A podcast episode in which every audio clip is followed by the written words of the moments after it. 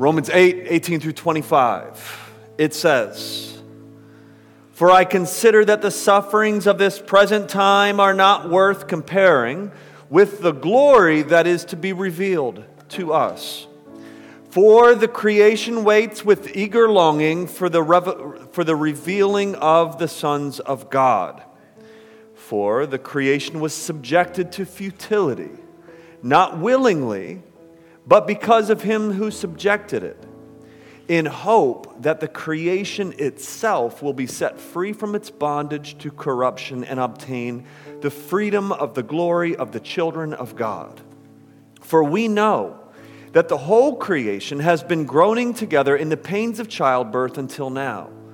And not only the creation, but we ourselves, who have the first fruits of the Spirit, groan inwardly as we eagerly await the adoption as sons, the redemption of our bodies.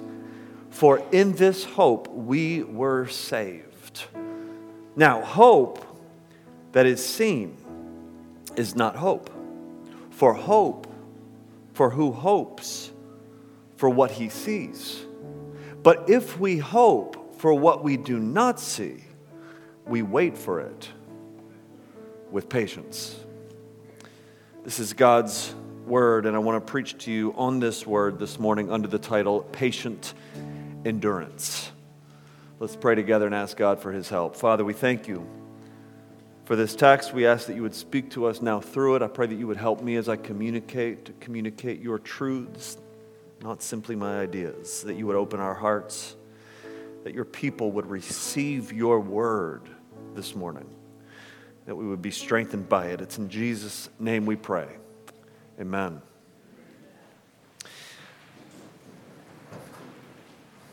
Patient endurance. In Exodus chapter 33, there is this fascinating exchange between Moses and God. Moses is called to lead God's people through the wilderness, and Moses knows that they, being this small, not even yet a nation of nomads, are going to receive persecution war. There's going to be suffering. How will the nations around us know that you, Yahweh, the God of creation, are with us? And so, entering into this suffering, Moses asks God if he can see his glory. My interpretation of this event is that Moses is saying, God, before we go into this season of suffering, show me your glory so that while we suffer, I know that it's all worth it. Now, if you know the passage, God says, Well, if you uh, uh, see me face to face, you'll die. Nobody can fully see my glory, but, but I will show you a glimpse. And so God puts him in a cleft of a rock, and God just shows Moses a glimpse of his glory. And it is so transformative that the text tells us that Moses comes down and his face shines. Not in uh, the sense of reflecting light, but the text tells us that his face is radiating light, as if beams of light are coming from Moses' face just after catching a small glimpse of the glory of God. So bright so that they have to put a veil over his face. Listen, the glory of God is beautiful beyond description. It is so glorious that we can't even, in this point, in our flesh, see it, or we will die. It's so glorious that there aren't even words to describe it. And I think God has this little scenario with Moses in Exodus 33 to tell us, to show us that Moses was right in saying, I need hope in your glory in order to face all of the sufferings that I'm going to face. Because by the time we get to the New Testament, and by the time we get to Romans chapter 8, and by the time Paul starts talking about sufferings, he doesn't just talk about suffering. He doesn't just talk about how hard this world is and leave it there, which is how so many of us talk about suffering. So many of us were so used to being like, oh, life is so hard, it's so difficult, it's suffering, and we leave it there. That's not what Paul does. As soon as Paul talks about suffering, what does he talk about? Our hope of glory. It's the hope of glory that allows us to patiently endure the suffering. But now listen, God is straight up with us. He tells us, look at the text. He says in verse 18, he says, For I consider, through Paul, for I consider the sufferings of this present time. Let's just stop right there. The sufferings of this present time. Meaning, we're told that there are currently and going to be and has been sufferings in this present time. The Bible is the most realistic book you can imagine. God doesn't ignore the reality of suffering in this present time. I actually think, even in this text, we see two different pieces, two different sides of this suffering, uh, two ways in which we suffer. First is futility, and the second is violence. First, futility. Look at verse 20. He says, For the creation was subjected to futility. Everybody say futility. That's a word that means emptiness or fruitlessness, or it means warped. It means the earth is crooked. It means that creation doesn't go the way creation is meant to go. The creation was subjected to futility. Look at what it says not willingly, meaning it wasn't creation's fault. Creation didn't sin. Not willingly, but because of him who subjected it. Who is the him? Well, it could be uh, Adam, right? Because Adam is the one that took the fruit and ate the fruit. Through Adam, sin entered into the world. It could be the devil. Because the devil is the one that is uh, uh, doing all of this wreaking, wreaking, havoc in the world, right?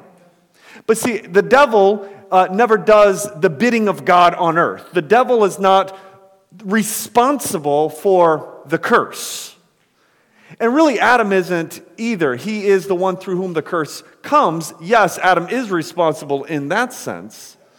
But who does the curse come from? Well, the text goes on to tell us that the same one who subjected it is also going to free it. In verse, uh, verse 21, it will one day be freed. So, what we can understand then, I think, is that the text is saying is that Him is God. God is the one that has subjected the earth to futility. This goes back to Genesis chapter 3. After Adam and Eve sinned, God came with a curse. And in verse 15 of Genesis chapter 3, we see that there is going to be enmity between the seed of the woman and the devil, the serpent. Meaning, those who come through Eve, aka all of humanity, and we can also tie into Jesus, but uh, uh, just, just pause for a second with humanity. There's enmity between us and the serpent. And how much more enmity between the seed of the woman in the sense that, uh, that, that Jesus is the seed of the woman. There's enmity, there is spiritual warfare.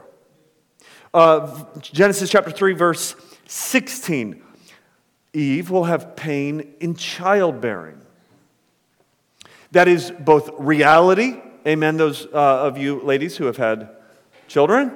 That is a reality, and is also, it is also a metaphor for so much more.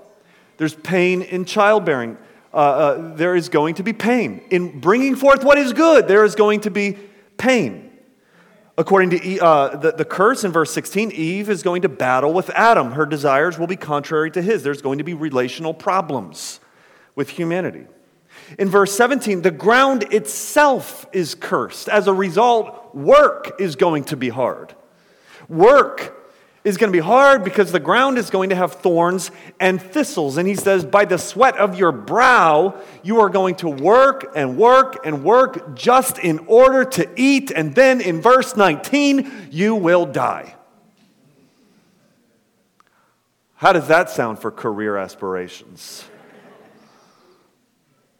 You know, so often we're frustrated with our jobs because we actually have what I would call an over realized eschatology, which means we believe that heaven is supposed to be now. And we forget that our very work is cursed. And so you're hopping from job to job to job looking for an easier job. I'm just saying it's all cursed, yo. It is all cursed. Thorns and thistles. How many of you have just worked? Uh, you, you've worked on something for hours and hours and hours, and it came to nothing. And you think, what in the world? It's futility. It's the curse. How many of you work for hours and hours and hours, and as soon as you get your paycheck, it goes straight to your BG&E bill and to your food and just to live, right? And you, then you're thinking like, what am I doing? I'm just working to survive until I die. That's what humans have been doing for millennia. That's the curse. I'm not saying it doesn't isn't miserable. I'm just saying that is what we deal with. So suffering hits every aspect of our life. You know, here he's not just thinking of the suffering of like, you know, the what we would consider to be the people that are really suffering right now. Yes, that as well. But all of life is suffering at some level. Be, why? Because creation doesn't act right. Let me break it down in a couple different ways. We have pointless toil. That's what I just talked about. Pointless toil. We have perverted desires. Uh, enmity with the devil means we have temptations. We're tempted constantly. We have wrong desires. You know, and some wrong desires, by the way, can be born with. I think we can develop wrong desires as we get older and as we encounter things and as we go through trauma and as we go through different temptations. We can encounter wrongful desires. But to say that we can't be born with wrongful desires is to deny the fact that we are born in sin. Meaning, we are born with inclinations toward different sinful temptations, and those are all of the temptations we face. Don't tell me Jeffrey Dahmer wasn't born with some kind of sinful desire. Laziness, greed, inordinate desires for bodies that God hasn't given you, inordinate, inordinate sexual desires for the same sex. Like all, we, we have desire we have desire within us that is futility. Meaning, these sinful desires are real desires that you have that cannot be fulfilled emptiness, pain, suffering. Now, some people will come along, some quote unquote Christians will come along and they'll say, hey, you know, God just wants you to satisfy your desires, go do what you want to do, and God is okay with that. You know, be who you really are, just follow every fleshly temptation and desire. Listen, those people are, I mean, that's just not Bible. We have desires that are wrong. And so we're not called to gratify those desires, saints. We're called to suffer through the lack of gratifying those desires. Thirdly, we have dying bodies. Our bodies themselves don't cooperate the way they should. Aging, arthritis, knee replacements, sickness, you name it. We are cursed in bodies that are fading away. We have frustrated relationships, enmity between ourselves. Adam and Eve Immediately, the curse, Eve, your desire is not going to be uh, uh, along with what your husband wants. And by the way, your husband's desire is going to be to rule over you, which is not God's design, but that's part of the curse. There is going to be clashing. Clashing in marriage. That would be the first example there biblically. Some of you might have some marriage issues that you feel like are irreparable. Clashing with friendships. Suffering because your, your friendship is falling apart. Uh, suffering because you've lost loved ones. Maybe you've lost them due to relational problems. You've got loved ones that you haven't spoke with in years that you can't even call because of problems. Suffering as it relates to just broken relationships, as it relates to relationships that are not broken, but people that you love that you just don't see anymore. And there is a deep longing in your soul for union and togetherness, and that cannot be gratified in this world that we live in. We suffer in all of these ways. We're in a world of suffering. Secondly, there's violence. So that's futility, emptiness, but there's also violence. So look at verse 21. He says that the word, the, the, creation itself is in bondage to corruption. Look at verse 22. He says, For we know that the whole creation has been groaning together in the pains of childbirth until now. So this is where Eve's childbirth pains are also a metaphor for the greater pains that all of humanity faces. Yes, there is something good coming, but the pains of childbirth here are uh, relating to the time between the fall of Adam and the second coming of Jesus Christ. Meaning, this whole life that we know, all of the history of humanity and on, is considered here to be, this is interesting, the, in the pains of childbirth. Now, Jewish literature of this day would use pains of childbirth not, not in a reference for like creation's own pains, as if the world is, has, has some kind of conscience and intellect and the earth itself is in pain. No, the earth is being personified here. But what we're talking about with pains of childbirth is actually, according to Jewish literature, it's actually human suffering. And Jesus himself used uh, pains of childbirth to reference human suffering. Jesus said that there's going to be wars and rumors of wars, pains of childbirth, and Christians will be handed over to the authorities. Violence.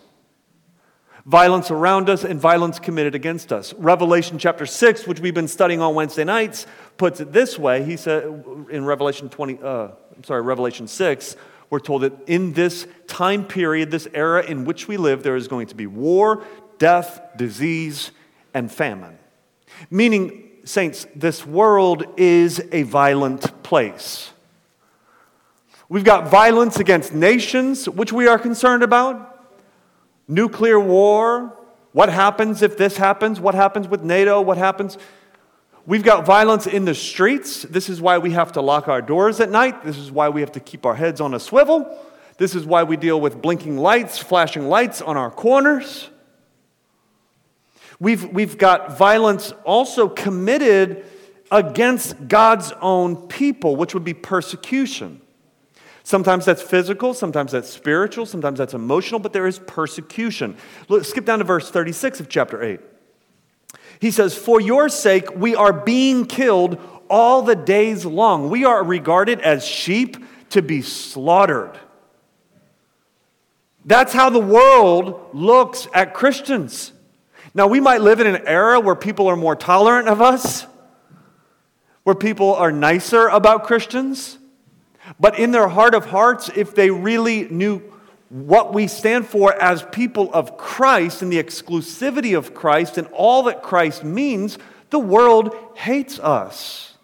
So, verse 23, he says, Not only creation, but we ourselves groan. We, he says, who have the first fruits of the Spirit. First fruits here is like the image of coming out of the fields, and we've got the first fruits of apple pickings what the first fruits mean is that there's a lot more to come. So we have the Holy Spirit. You know you've been sealed with the Holy Spirit. You've been regenerated with the Holy Spirit. But he's saying that's just the first fruits. There's so much more to come. And so even we who have the Spirit groan inwardly, waiting for the adoption of sons. What is our suffering? It's groaning inwardly, longing for the adoption as sons, the redemption of our bodies. Now let's just pause there and let me say this suffering, according to the Bible, is normal. You know, some religious types say, since I'm a Christian, therefore I should not suffer. There are entire movements that are built around this idea that we should not be negative, we should not talk about suffering, we shouldn't talk about anything bad, we should only be positive and talk about success and triumph as Christians. And then what happens? They suffer.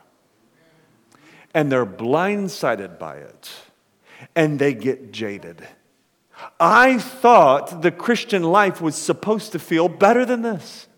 I thought the Christian life was supposed to lack suffering, not bring more suffering. What happens is their mom dies, their friend gets killed on the streets, a child gets sick with some kind of terminal illness, and they say, This doesn't match with my faith. Christians are not supposed to suffer like this. But see, then the other side are, are I would say, secular types who look at you and say, You see, this is the problem with Christians. It's because there is suffering in the world. There's great suffering in the world. Your mom dies, somebody gets killed, a child gets terminal illness. There is great suffering in the world, and you still believe in this God. You see, both of those responses are not biblical. The Bible says suffering is normal and to be expected. You see, church, look at verse 17. Paul doesn't deny that suffering exists. We're going to be heirs of the kingdom we're going to have the, the, uh, the reality of the adoption of sons. He says, if children, then heirs, heirs of God and fellow heirs with Christ, provided we, what? Suffer with him, in order that we might be glorified with him. So Paul is saying suffering is a present reality. So, what about this suffering? Here's the next question. If suffering is a present reality, is the end worth it? Is it worth it to cling to my faith and go through all of this and actually have increased suffering as a result of my faith? As you deny your sinful temptations, your inclinations, is the end worth it? As you cling to faith in the uh, middle of relational problems, is the end worth it? Is it worth the wait? Like Thanksgiving morning, Thanksgiving coming up. You know how Thanksgiving is? You got the turkey in the oven. It gets into the afternoon. The turkey is still in the oven. You know, all of the sides are being, uh, uh, uh being, being prepared. You get all of the smells in the house, and you know it's not going to be another four hours before you can sit down and eat some food. And you're starving because if you grew up with the kind of mother that I grew up with, all you've had up until this point are crackers and bread with butter on it. Because you can't spoil your Thanksgiving meal. And you're tempted to go to McDonald's. Amen? I mean, forget this whole meal. I'm hungry. The question is this why do you not go to McDonald's? The question is this is the end worth it? Is this meal worth the wait? And I say yes. Forget Thanksgiving. The meal that we experience with Jesus in the end of time is going to be worth the wait. So, as Christians, check this out. I'm going to say something that sounds crazy.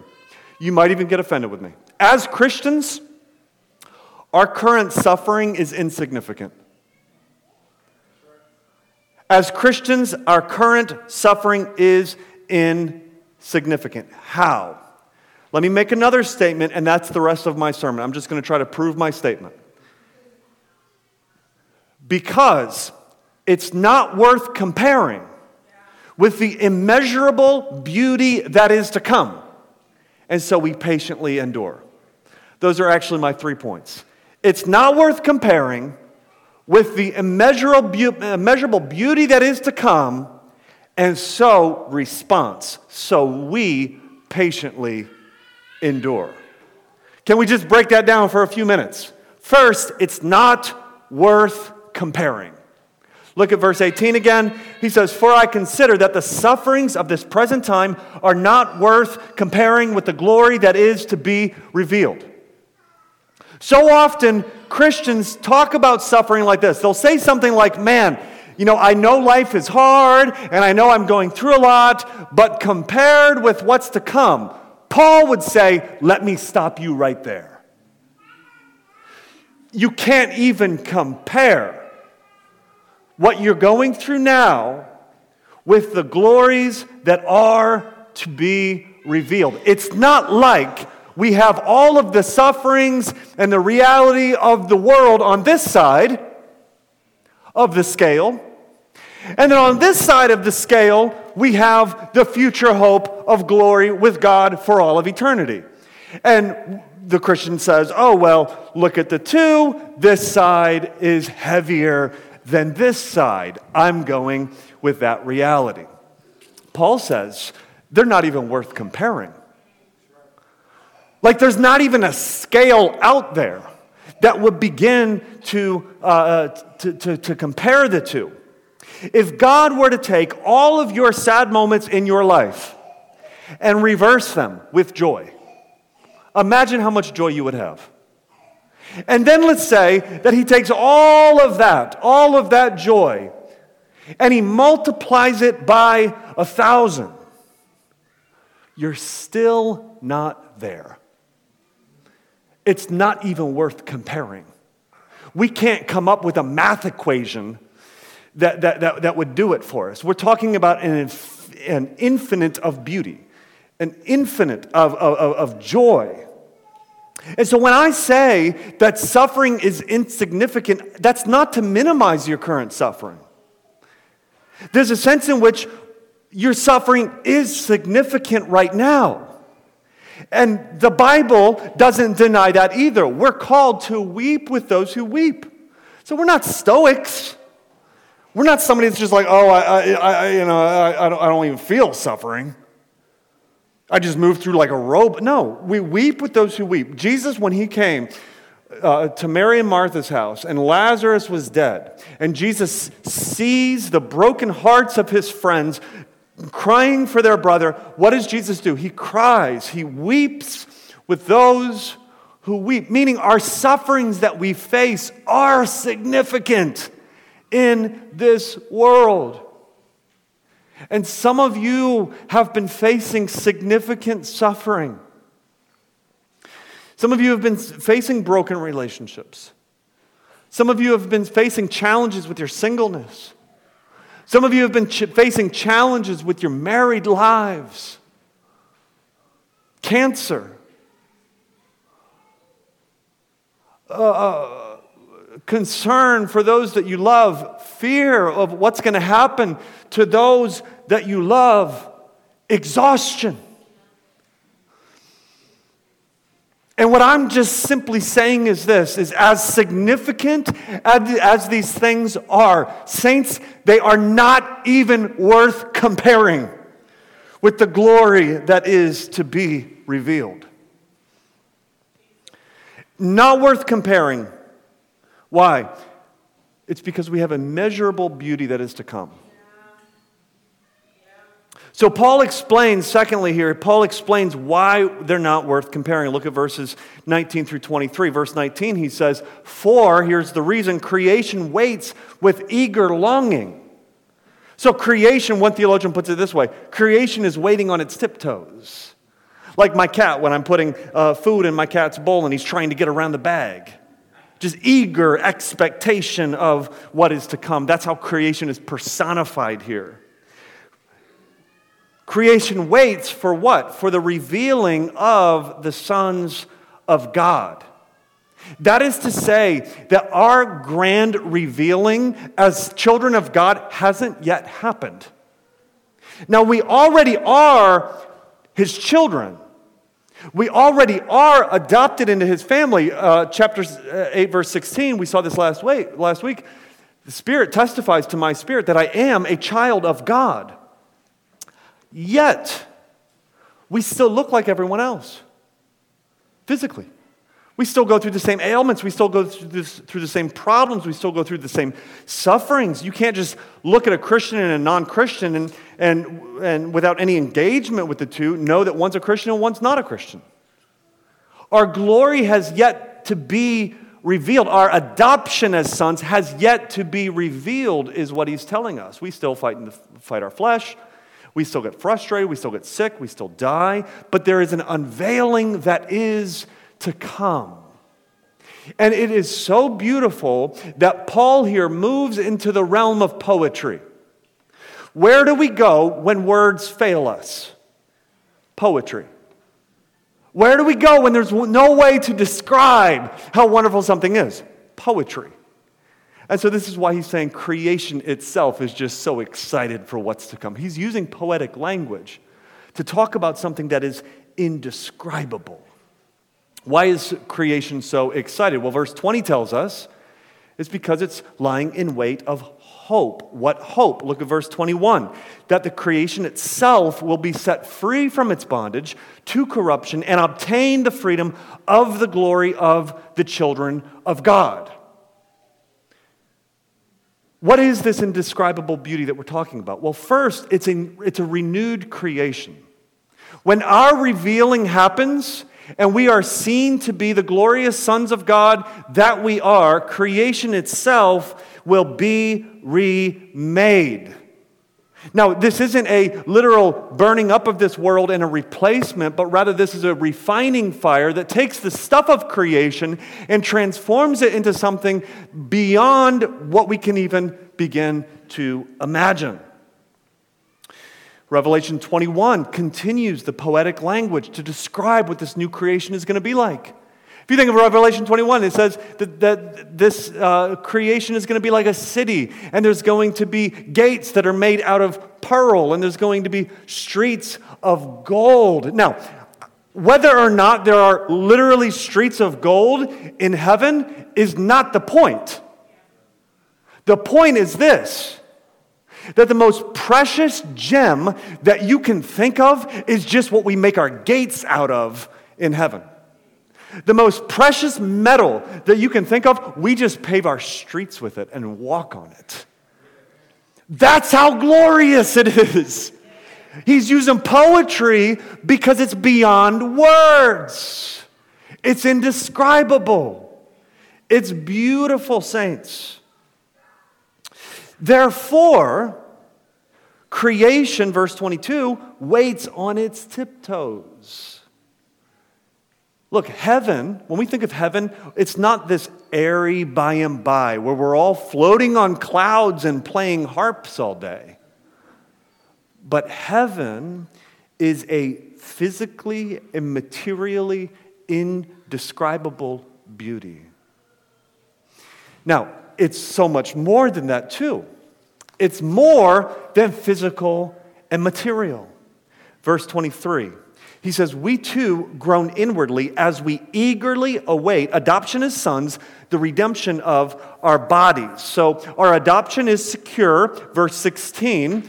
We've got the paperwork, but we haven't yet moved into our father's homes. So we're waiting for the unveiling of us as adoption, uh, uh as adopted sons.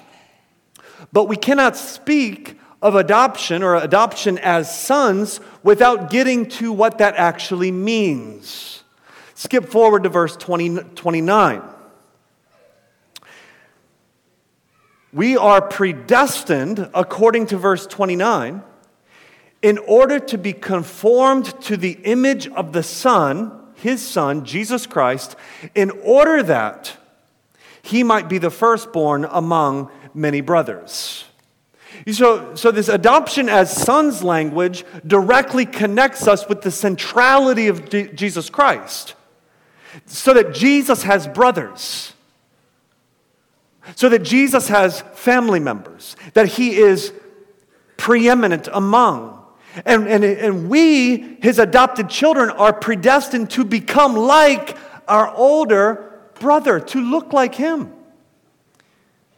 You see, the glorification that we speak of then is not really just about how beautiful heaven is.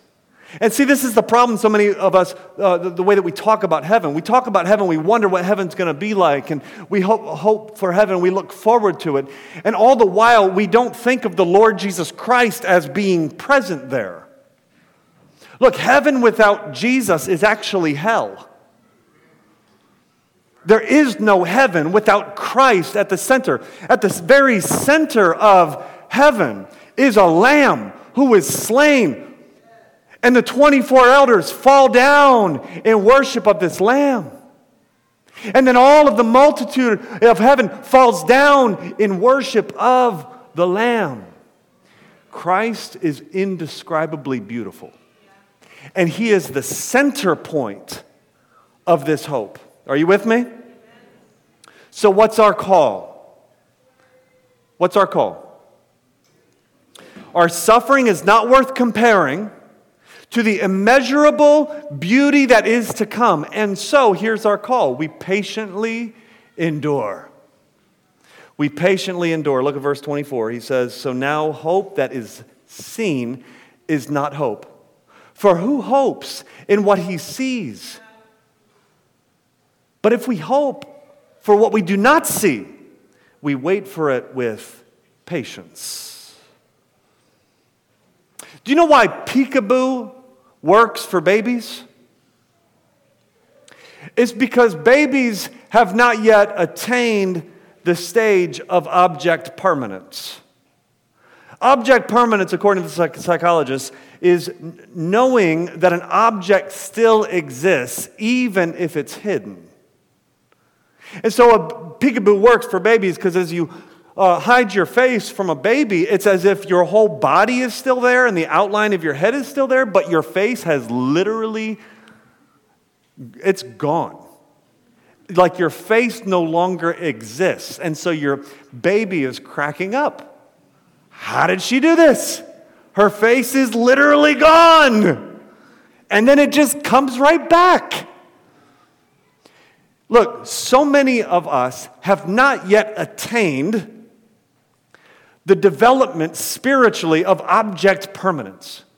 Meaning, we believe that if we can't see something, it doesn't exist.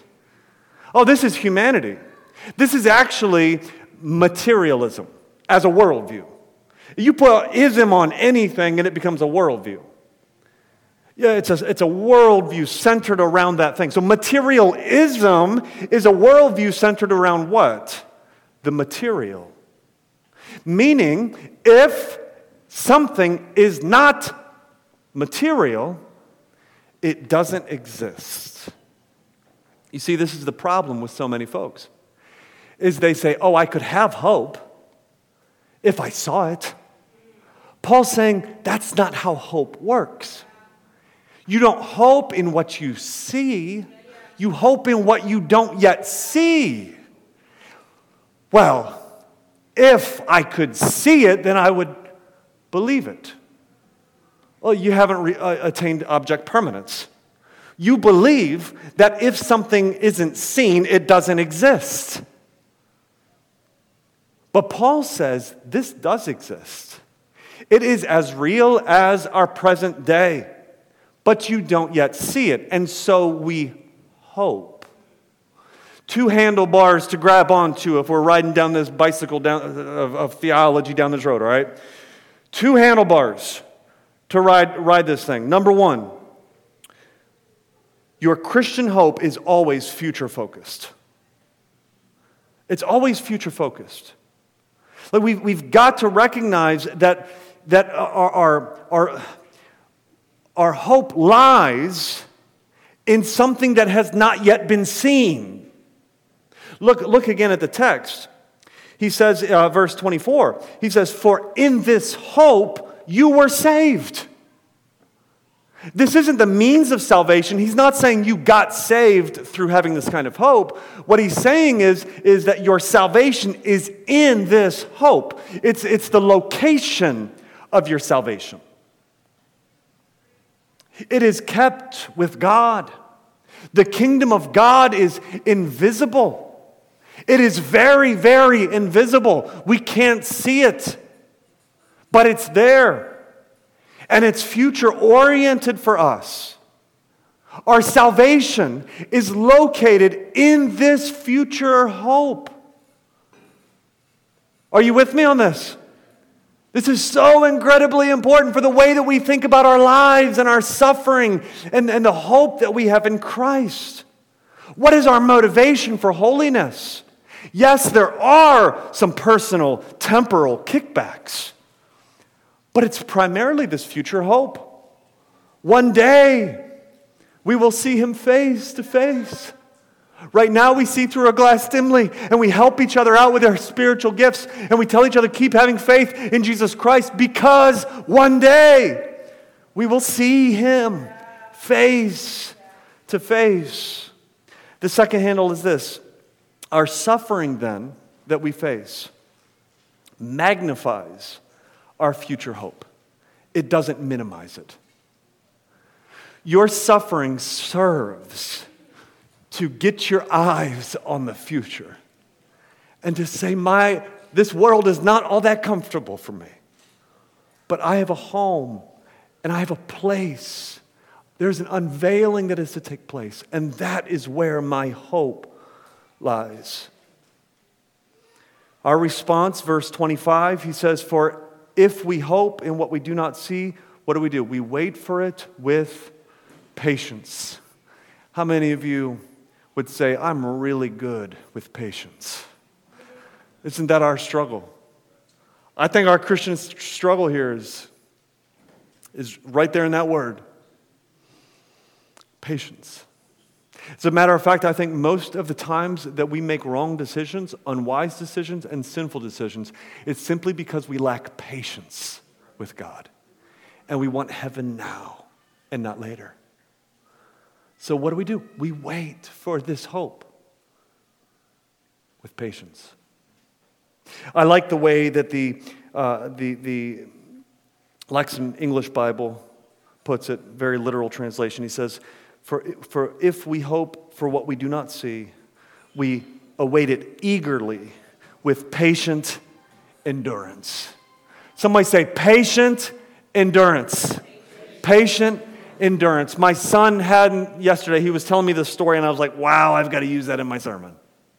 He was telling me the story of this, this uh, in, inventor, uh, or this uh, uh scientist, rather, who did this experiment in 1957.